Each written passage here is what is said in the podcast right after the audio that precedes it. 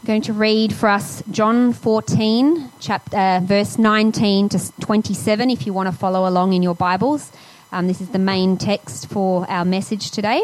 John 14, chapter 19 to chapter 14, verses 19 to 27.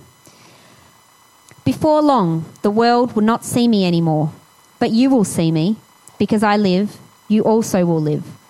On that day, you will realize that I am in my Father, and you are in me and I am in you. Whoever has my commands and keeps them is the one who loves me. The one who loves me will be loved by my Father, and I too will love them and show myself to them.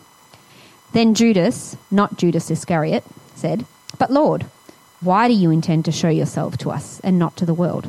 Jesus replied, Anyone who loves me will obey my teaching. My Father will love them, and we will come to them and make our home with them. Anyone who does not love me will not obey my teaching. These words you hear are not my own, they belong to the Father who sent me. All this I have spoken while still with you, but the Advocate, the Holy Spirit, whom the Father will send in my name, will teach you all things, will remind you of everything I have said to you. Peace I leave with you, my peace I give to you. I do not give you as the, to you as the world gives. Do not let your hearts be troubled, and do not be afraid. Uh, Bruce, if you'd like to come up to the front, um, Bruce is going to bring our message for us today. Peace. Peace be with you. Shalom. Have you ever been to a church service where you were asked to offer a sign of peace to the people around you? People turn to each other, shake hands, and say, Peace to you. We look into each other's eyes, shake hands, and offer peace to each other. It's a beautiful thing to do, and it's been done in many cultures over many centuries and millennia. So, in that spirit, can I ask you to turn to the person next to you and then to a few others around nearby, shake their hands, and offer them a sign of peace by saying, Peace to you, or Peace be with you.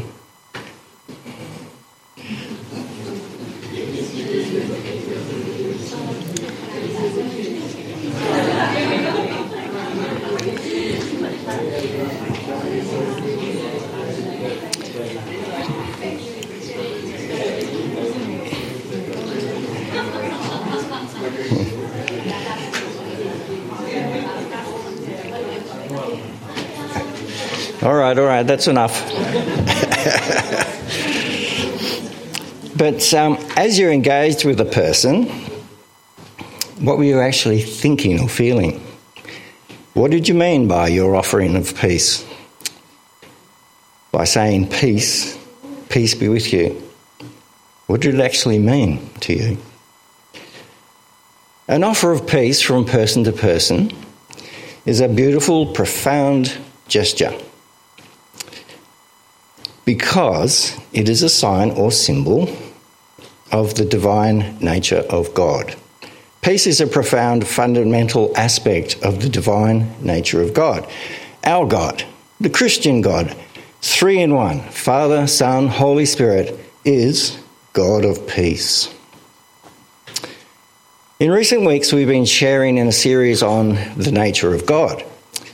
And Pastor Damien spoke about sharing together in community uh, as God Himself is community, Father, Son, and Holy Spirit, but especially sharing and connecting with each other over a meal. Pastor Ian spoke on God's unique declaration of Himself in the saving of a whole um, nation, uh, that of the Israelites, coming out of Egypt, and of God's attributes of mercy, holiness, forgiveness, slowness to anger, righteousness, and restorative justice, just to name a few.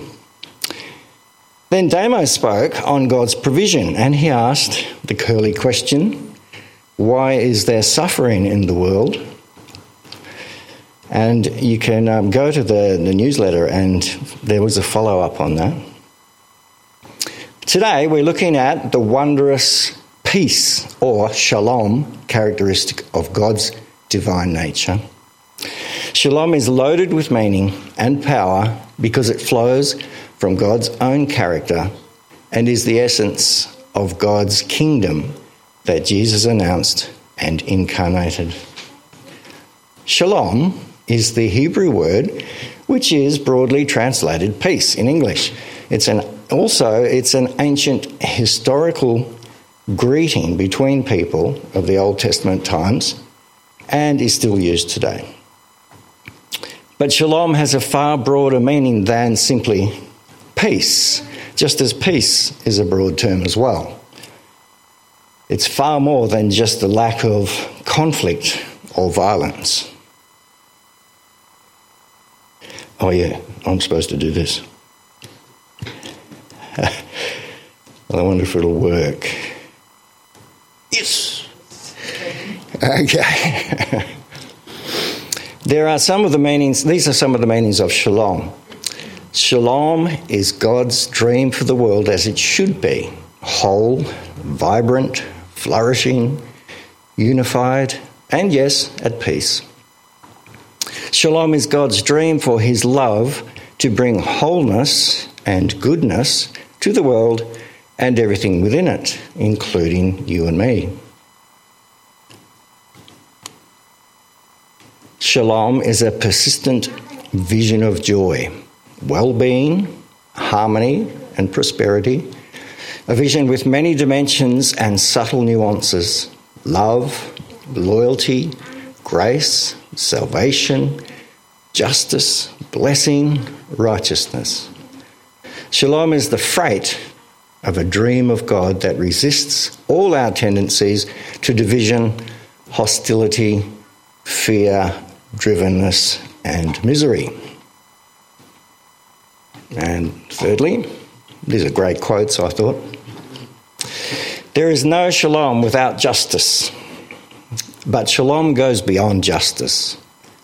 Shalom is the human being dwelling at peace in all his or her relationships with God, with self, with fellows or others, and with nature. And we can see that here on this diagram. So there's the person in the middle. We have a relationship with God. We have this circular relationship with ourselves and with others, and then with creation. But let's recap because there were a lot of words there. Let's see if this will work. Who?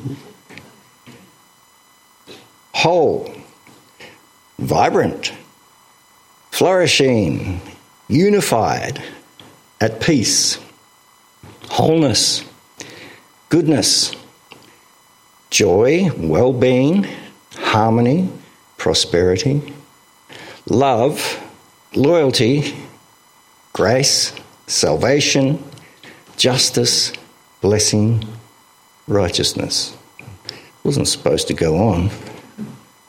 Um, yeah. Anyway, the idea was to leave that there for a bit and you could just reflect on all of them, but we're going to move on. So, let's think about where shalom comes within the context of the Bible itself. So, in Genesis, no, it's jumped. Oh, yeah. In Genesis uh, 43, 27, 28, we see the first use of shalom. So Joseph, still unrecognized by his brothers, is asking about their health. You remember the story. He was thrown out by his brothers down a well. He was taken to Egypt, became a big, big, important well, uh, person in Egypt. There was um, a famine in Israel. The brothers took uh, went over there and uh, asking for food. They were asking from Joseph, who they didn't think had survived, so they didn't recognize him. And Joseph says, then he asked them about the well being, their well being, and said, Is your father well, the old man of whom you spoke? Is he still alive? And they answered, Your servant, our father, is in good health. He's still alive. So in Hebrew, The word translated well being, well, in good health, is all one word shalom. So, um, in Numbers 6 23 26, God said to Moses, Speak to Aaron and his sons, thus you shall bless the sons of Israel. You shall say to them, The Lord bless you and keep you. The Lord make his face shine on you and be gracious to you. The Lord lift up his countenance on you and give you peace. So, the first time we see shalom used as a direct word of greeting in the Bible is from an angel who says in Judges 6:23, the angel tells Gideon, "Shalom to you. Do not fear, you shall not die." And in the very next verse, Gideon builds an altar and calls it Yahweh Shalom. The Lord is peace. These are all very well known verses.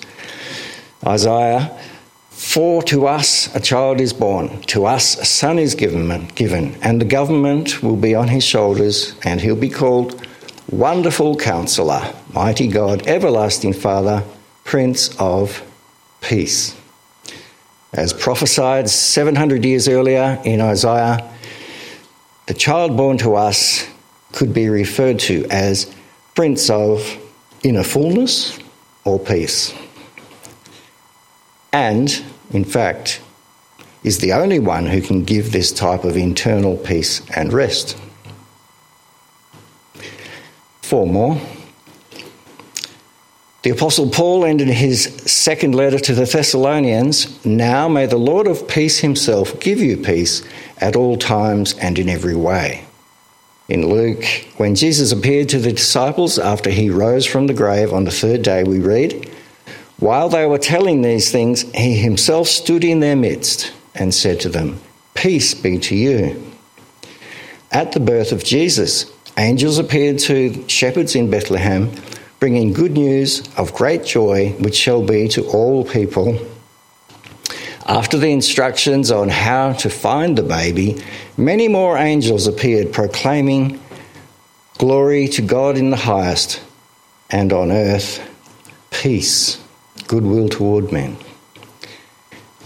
And finally, in the upper room, and we'll come back to this later, we read in John 14 27, Peace I leave you, my peace I give you. I do not give to you as the world gives. Do not let your hearts be troubled, and do not be afraid. So that's a bit of a quick snapshot of some of the references of peace, shalom, uh, concerning the nature of God through the Bible. But there are lots and lots more.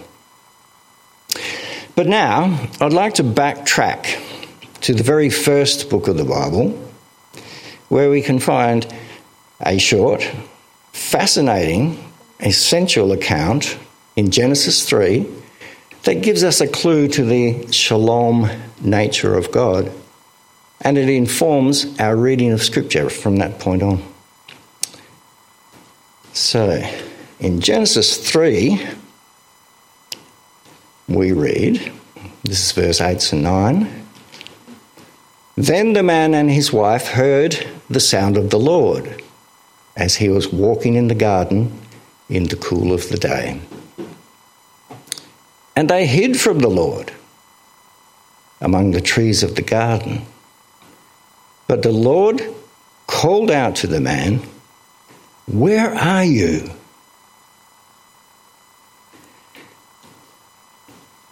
The first humans have eaten of the forbidden fruit, and now their innocence is lost. They feel shame and guilt, and they try to hide from God. Does God know where they are? Well, of course He does. He's God, He knows everything, He's everywhere. Yet he walks in the garden, something like a human, and calls out to Adam, Where are you? So, from these two verses, we can infer three things God limits himself, God waits for a response, and God wants relationship. Regarding God limiting himself, we read that this omnipotent God came down and was walking in the garden. That shows us that God lowered himself and took on the limitations of his created. He was looking for Adam. Therefore, he diminished himself, casting away his omnipotence to walk and search and talk in the same way as did his created man and woman. Secondly, God waits for a response. This all knowing God called out, Where are you? Surely, God knew where Adam was. He knows everything. Yet in this verse, we find that he gave Adam the chance to respond. He had humbled himself to come down to Adam's level, and now he was calling out to Adam to return to him. And lastly, God wants relationship. From the fact that God was walking about and looking, we can surmise that this was something that he did quite often with Adam and Eve, possibly taking walks with them in the evening. What is astounding about this, though, is that the all powerful Creator God seemed to have a personal relationship with Adam and Eve the possibility that he did this often suggests that he cared about them. He sought out their companionship. He was looking for them, which implies that he wanted to spend time with them. Yes, he was in relationship with them and he was looking to make the relationship complete and whole. So God's nature becomes clear. He wants restoration. He wants wholeness, completeness of relationship, even after there's been transgression. He offers Adam and Eve choice to respond. There must be justice. However, response seems to be response seems to be more important to God than transgression. Shalom, as this became known, that is God's vision for peaceful wholeness of relationship is the point. How you going? okay, so I hate reductionism. That is, trying to reduce down huge, complex ideas into simple statements. But that's exactly what I've done. So sorry, here it comes. Question what is the person, purpose of life? Why are we here? Answer The purpose of life is to know God. We are here to respond to God's invitation to return to Him. To really know God is to be in relationship with Him. This is shalom. And this is why God has sent His Son to redeem the world through the sacrificial death of Christ on the cross. Last week, Damo spoke about wrestling with God in questions about suffering when God's provision seems to be lacking. And here, again, it is through trials and suffering, like Christ's suffering on the cross, that the depth of relationship is revealed. God's purpose is restoration and peace, but coming to restoration must be genuine to the very core perfected in suffering. And you can look that up in Hebrews 5. Love cannot be real if it's demanded or commanded. Love is something freely given and received. So God calls us, Adam, Eve, where are you? He offers peace. But Adam and Eve, you and I, must agree to be in love with God. For us, when we see God working towards the vision of shalom, that is wholeness and completeness in peace, then we are willingly constrained, willingly compelled by the utter generosity, kindness, and irresistible grace of God. Our response is that we are filled with the Spirit to be like God because we've had a glimpse of his nature, a glimpse of who he is. He has entered us, and we become just a little bit like Him.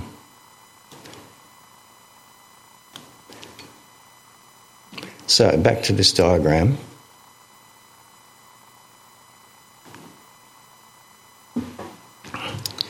I want to talk a little bit about the four relationships here peace with God, peace with ourselves, peace with others, and peace with the world. In all these relationships, we need to consider they, how they interact with social systems, political systems, economic systems, and religious systems, but I won't get too far into that. Peace with God. We must move from the Old Testament to the New Testament in the discussion about peace. And in Hebrews 1 1 and 2, we read, God, who at various times and in diverse ways spoke to past uh, spoke in past times to the fathers by the prophets, has in these last days spoken to us by his Son, who he appointed heir of all things, and by whom also he made the worlds. So we're focusing now on his Son, Jesus. During the Last Supper, Jesus taught many things to the disciples before going to the Garden of Gethsemane where he was arrested.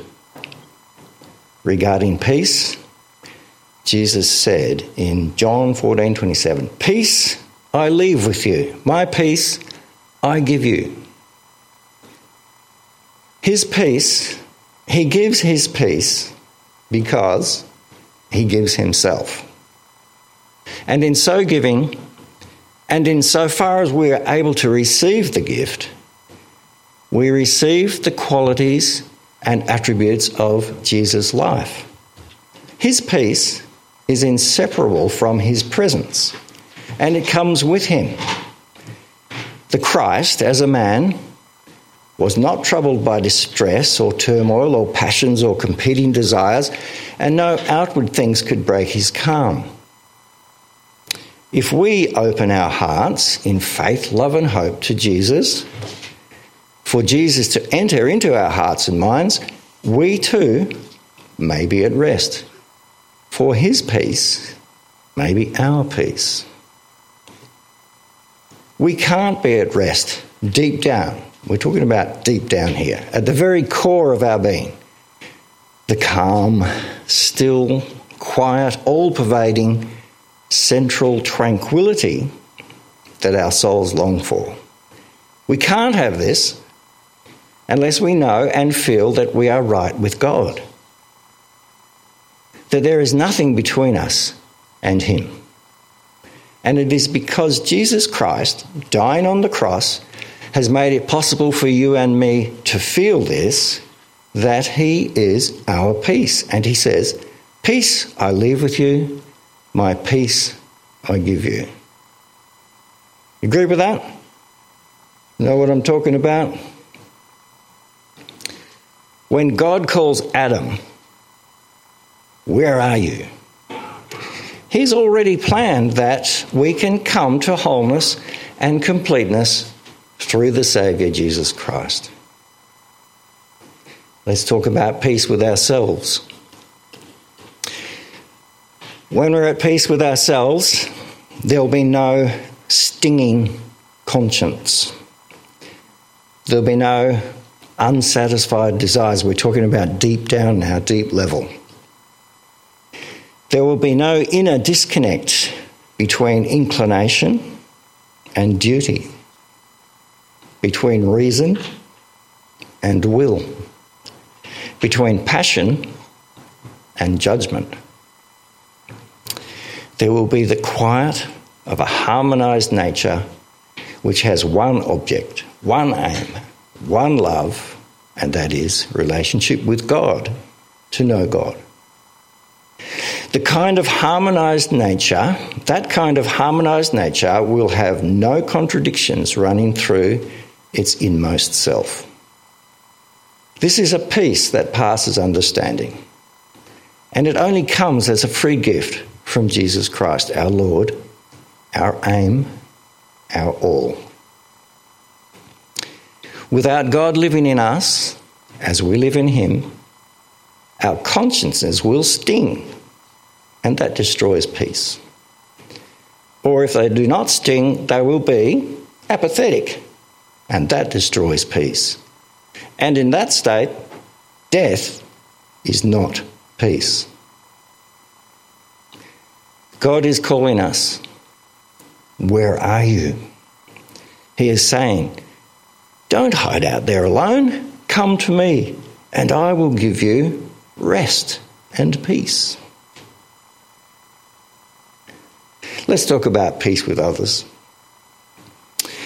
In sociology, there are five main categories of social interaction they are exchange between people, competition between each other, conflict, and then there's cooperation and accommodation.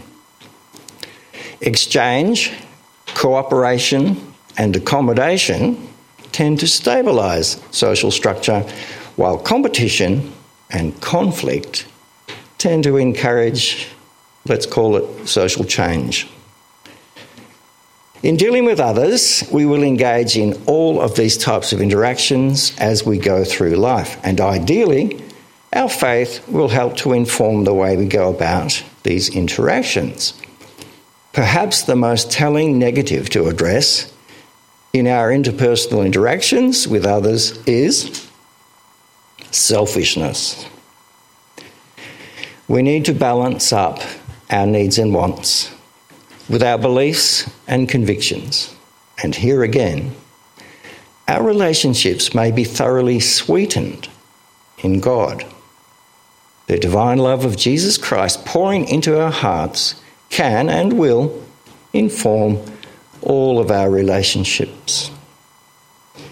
Where are you? God calls as we battle with our own and others' selfishness is it time to cooperate and accommodate in a situation? Or is it time to compete or even be in conflict? May God's vision of shalom inform the way we look at, look upon others and interact with them. And may God's vision of shalom guide the choices we make regarding politics, economics, and religion. Don't worry, we're getting close to the end now.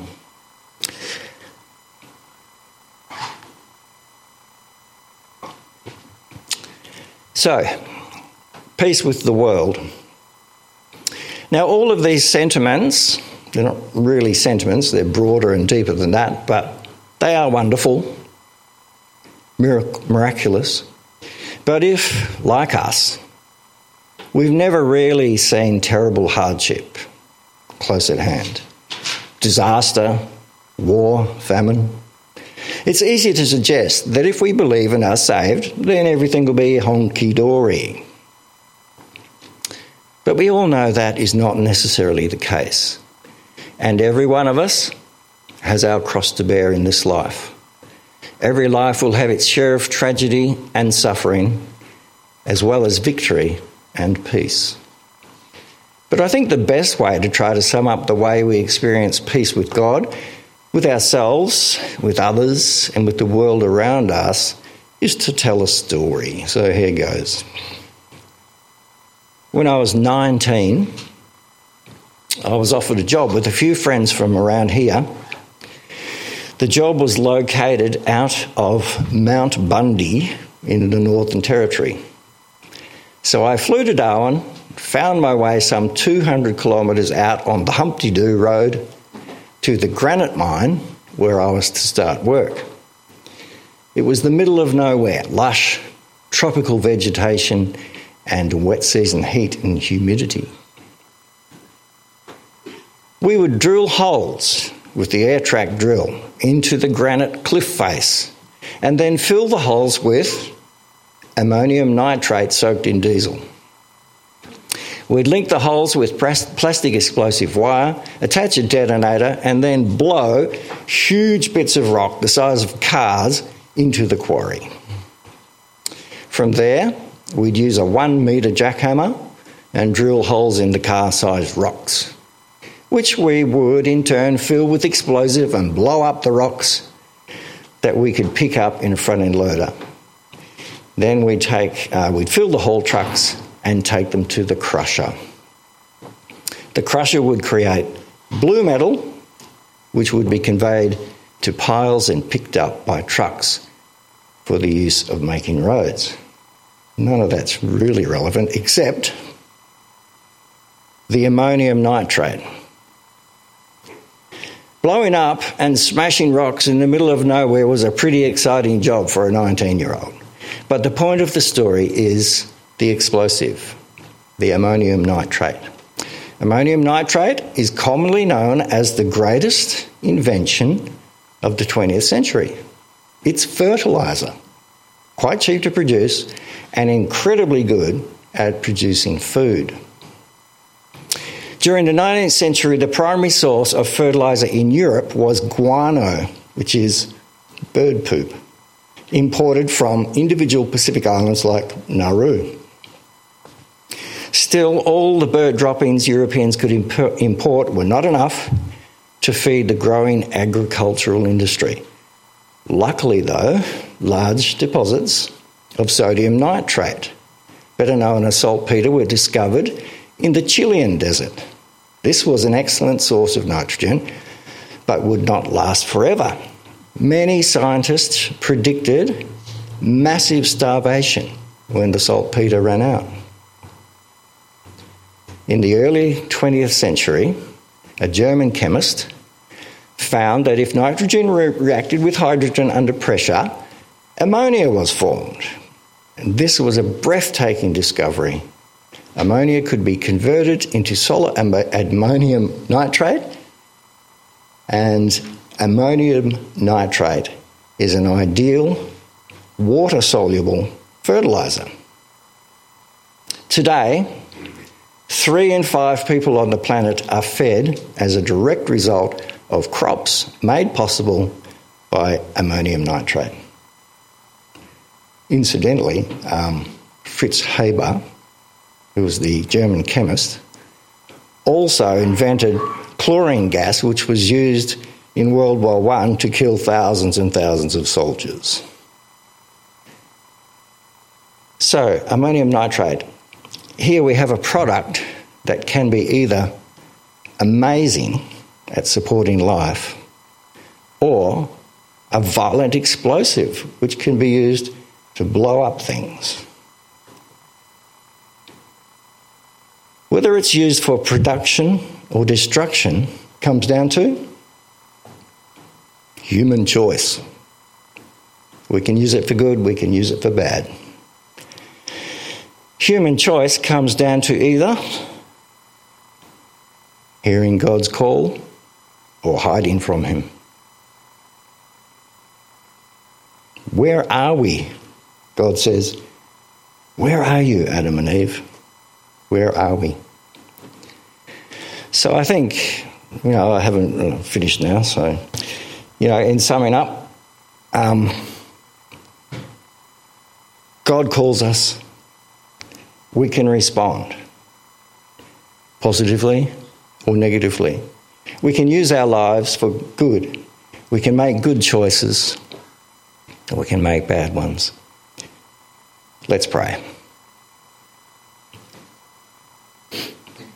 Heavenly Father, we want to come to you. We want you to come not just to us, but into us. We want to live in you as you live in us. We want to become like you, Heavenly Father. And we thank you for designing from the very beginning and then bringing the Saviour Christ, your Son, to draw us and make it possible for us to find that relationship with you. Lord, help us to continue day by day to respond, to turn towards you, to listen to you, and to love you more and more each day. As we know that, Lord, that is how we will find peace while we are alive, we are alive on this earth. We ask, Lord, that you'll give us peace with ourselves, Give us peace with each other and help us to be at peace with nature. We ask all these things in Jesus' name. Amen.